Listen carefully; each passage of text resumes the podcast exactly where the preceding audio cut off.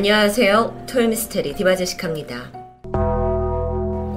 지금으로부터 8년 전인 2013년 8월 3일 한 커뮤니티 게시판에 섬뜩한 글이 올라왔습니다.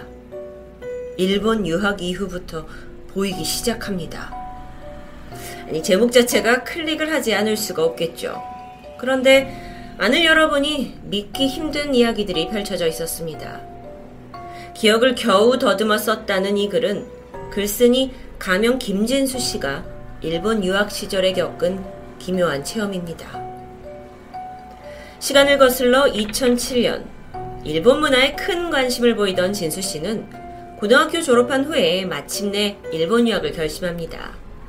집안이 넉넉지 않았던 탓에 1년간 준비와 또 알바를 했고요. 드디어 08학번으로 유학 생활을 시작하게 된 거죠.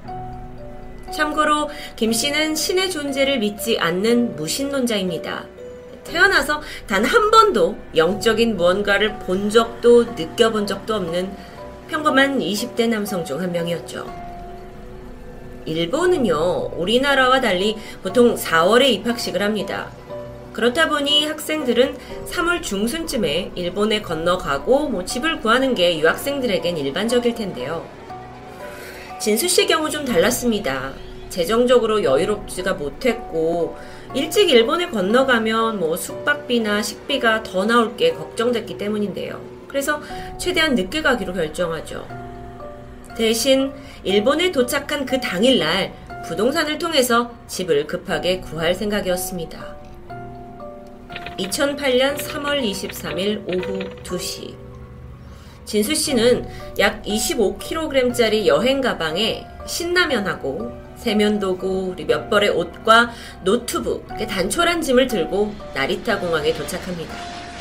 당장 숙소가 문제였어요. 그래서 서둘러서 미리 알아봤던 일본 부동산을 찾아가게 되는데 당시엔 스마트폰이 보급되기 전이었기 때문에 달랑 주소 한 장만 들고 헤매게 됩니다.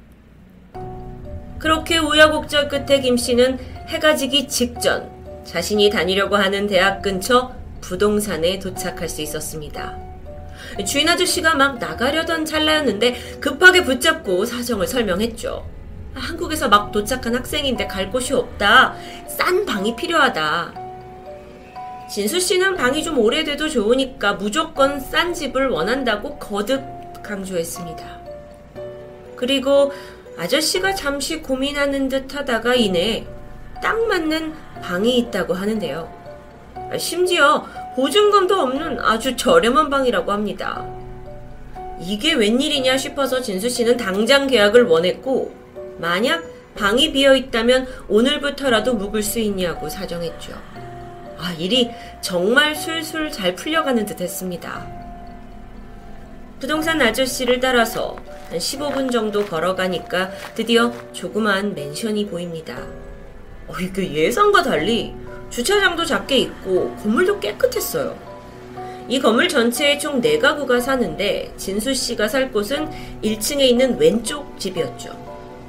아저씨는 현관문을 열어줬고 계약은 내일 부동산에서 하자는 말을 남기고 곧이어 떠나셨습니다. 아, 진수 씨는 정말 믿기 힘들었어요. 너무 나 생각지도 못한 횡재였기 때문이에요. 앞으로의 일본 생활의 휴식처가 되어줄 이 집에 벌써 애착이 가기 시작합니다. 집안에 들어서 보니 사실 그땐 이미 해가 다 져서 캄캄한 상황이었죠. 그래서 형광등을 찾으려고 이리저리 보는데 아, 이상하게 아무리 봐도 스위치가 보이지 않습니다. 그래서 혹시나 싶어서 천장을 올려보니까 긴 줄이 내려와 있었죠. 아, 여기가 스위치로 켜는 방식이 아니라 줄을 당겨서 키는 방식이었던 겁니다. 딸깍 딸깍 두 번 당기니까 방 전체에 환한 불이 들어오면서 구조가 눈에 들어왔는데 와, 꽤 넓어 보입니다. 일본에서는 방 크기를 조 단위로 표기한다고 하는데요. 보통 1인 가구가 거주하는 사이즈가 6조 정도라고 합니다. 근데 그 당시 진수 씨가 이제 눈뜸적으로 봤을 때 거실, 부엌, 화장실까지 딸려 있는 이곳은 한 11조짜리 방이었죠. 그러니까 우리나라로 치면 6, 7평 정도인 건데 생각보다 넓은 겁니다. 자, 여기에 도착한 진수 씨는 그제서야 긴장이 풀렸는지 허기를 느꼈습니다. 당연히 가스는 들어오지 않죠.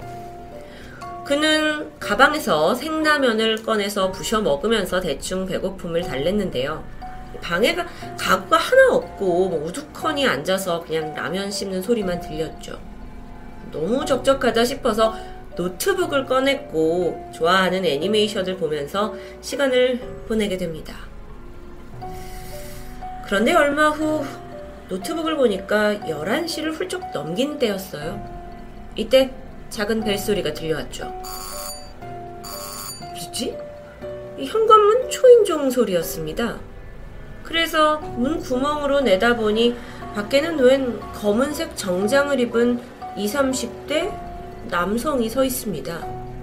그런데 고개를 푹 숙이고 있어서 얼굴은 전혀 보이지 않았죠. 아니, 갑자기 찾아온 이 사람 뭐야?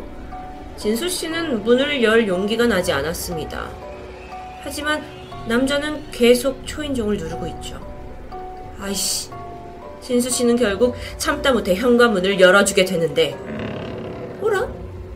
문 앞에 아무도 없습니다. 좀 이상했지만 누군가 잘못 찾아왔나 보다 싶어서 문을 닫고 다시 들어가려는 순간, 안에서 딸깍 소리가 들리더니 집안 전체 불이 다 나간 겁니다. 당황스러웠죠. 그래서 어둠 속에서 더듬더듬 거실 쪽으로 갔고 그 천장에 달린 줄을 찾기 위해 허공으로 손을 젓고 있는데 탁 손에 뭔가 부딪히는 느낌이 들었습니다. 근데 이게 전등줄이 아니에요. 마치 사람의 어깨 같은 걸 친 듯한 느낌이랄까? 진수 씨는 그게 느껴지자마자 바닥에 주저앉았어요. 여기 누군가 있다는 거야? 등골이 서늘해지는데 그 순간 저쪽에 희미한 무언가가 보였습니다. 그건 바로 서 있는 사람의 맨발이었죠. 이 진수 씨 쪽을 향해 있습니다. 발목에는 양복 바지 끝단이 살짝 보였어요. 이게 좀 전에 초인종을 누르던 그 남자의 양복과 비슷한데요. 근육이 굳어버린 그는 위를 쳐다볼 용기가 도저히 나지 않았습니다. 그래서 그냥 눈을 꽉 감고 몸을 떨고 있는데 이때 갑자기 딸깍딸깍 소리와 함께 주위가 환해지는 느낌이 들었죠? 방에 전기가 들어온 겁니다. 그래서 눈을 떠보니까 아까 본그 또한 사라져 있습니다. 방 안에는 여전히 자신의 여행 가방과 아까 먹다 남긴 뭐 신라면 봉지, 노트북 화면도 그대로예요. 그런데 무심코 노트북으로 시간을 확인해 보니까 분명 초인종 소리가 나기 전에는 아, 벌써 11시가 넘었네 라고 생각했는데 그때 시간은 10시 58분. 아, 이거 뭐죠? 직감적으로 너무도 불길한 기운을 느낀 그는 캐리어를 막 챙겨서 밖으로 빠져나왔다고 합니다. 다행히 편의점이 보였고 그곳 알바생한테 겨우 도움을 요청하게 되죠. 아니 내가 새 집에 들어왔는데 검은 정장을 입은 뭐 야쿠자 같은 사람들이 집에 왔다. 나를 죽이려고 한 것 같다. 그래서 알바생이 경찰에 신고를 해줬고요. 잠시 후 경관 두 명이 편의점에 왔습니다. 그래서 자초지종을 설명했죠. 그런데 이 이야기를 듣던 경찰들 표정이 왠지 이상했습니다. 그러더니 이 왼쪽에 있던 40대 경찰관이 차에 일단 타라 라고 말해요. 그래서 뭐 안전한 곳으로 데려가 주나 보다 했는데 조금 후에 이들이 향한 곳은 방금 진수 씨가 떠나온 바로 그 집 방향이었습니다. 진수 씨가 안 가봐도 된다라고 설명을 했지만 경찰은 확인할 게 있다면서 굳이 그쪽으로 향했죠. 그리고 잠시 후 진수 씨는 할 말을 잃게 됩니다. 도착한 곳은요. 아까 있던 그 맨션이 맞지만 전혀 다른 모습이었어요. 입구에는 넝쿨이 한가득이고 막 유리는 곳곳에 다 깨져 있었고요. 집 채장에는 잡초가 무성해서 뭐 여긴 거의 폐가나 다름없었죠. 진수 씨가 멍해져 있는데 경찰들은 아까 들어갔다는 그 문제의 방으로 갔습니다. 문은 한짝 열려 있었고 초인종이 있긴 했지만 고장나서 눌리지조차 않아요. 전등 역시 아무리 당겨도 불은 켜지지 않습니다. 그런데 정말 소름 끼치는 건 방 구석에 아까 진수 씨가 먹고 남긴 그 신라면 봉지 그리고 부스러기는 그대로였다는 거죠. 경찰은 왜 이 집에 들어왔었냐며 이유가 뭐냐면서 오히려 진수 씨를 추궁했는데요. 완전 뭐 넋이 빠져나간 진수 씨는 난 그냥 아까 일본 중개인한테 소개받은 거다 라고 말합니다. 그 당시의 시간이 새벽 1시? 이 셋은 이제 진수 씨와 경찰 함께 낮에 찾았던 부동산에 찾아가 봅니다. 가보니까 여기는 가정집과 부동산이 이렇게 붙어 있는 구조였어요. 그래서 문을 한참 두드렸죠. 그랬더니 잠에서 막 깬 듯한 중년의 여성이 나옵니다. 그리고 이때 경찰이 꺼낸 말은 예상 밖이었죠. 신뢰가 안 된다면 남편분 불단을 확인해도 되겠습니까? 에? 불단? 일본은 가정집에 작은 불단을 갖춰놓고요. 여기에 돌아가신 조상을 기리는 풍속이 남아 있습니다. 불단에는 주로 위패나 영정 사진을 모셔두죠. 영문을 모르던 중년 아줌마는 경찰과 진수 씨를 일단 집 안으로 들였는데 진수 씨가 또 한 번 몸에 소름이 돋습니다. 안에서 본 불단 속에는 환하게 웃고 있는 사진의 주인공. 그는 아까 자신에게 방을 소개해줬던 부동산 아저씨입니다. 진수 씨가 하룻밤을 보낸 이 맨션. 원래는 20대 남자가 홀로 살고 있었다고 해요. 취업 준비생이었는데 매번 면접을 받는 건지 검정색 정장 차림으로 다녔다고 합니다. 덕분에 동네 사람들은 그를 단벌 신사로 부르기도 했죠. 일찍 일어나서 밤 늦게까지 취업 준비에 매진하는 듯 했는데 그렇게 성실한 생활을 하던 청년. 어느 날 부모님이 뺑소니로 숨을 거두셨다는 청천벽력 같은 소식을 듣게 됩니다. 너무도 상심한 나머지 그는 괴로움을 견디지 못하고 이 집에서 자살을 하게 되죠. 이 사건이 동네에 소문이 나면서 결국 같은 맨션에 살던 사람들은 괜히 불길하다면서 하나둘 떠났고요. 문제는 이 맨션 건물을 소유하고 있던 사람이 바로 진수 씨가 만난 부동산 주인 아저씨였다는 겁니다. 아저씨는 점점 맨션이 렌트가 나가지 않게 되자 아예 이걸 통째로 헐고 새로운 집을 지으려고 했지만 어느 날 지병으로 갑작스럽게 세상을 뜨고 맙니다.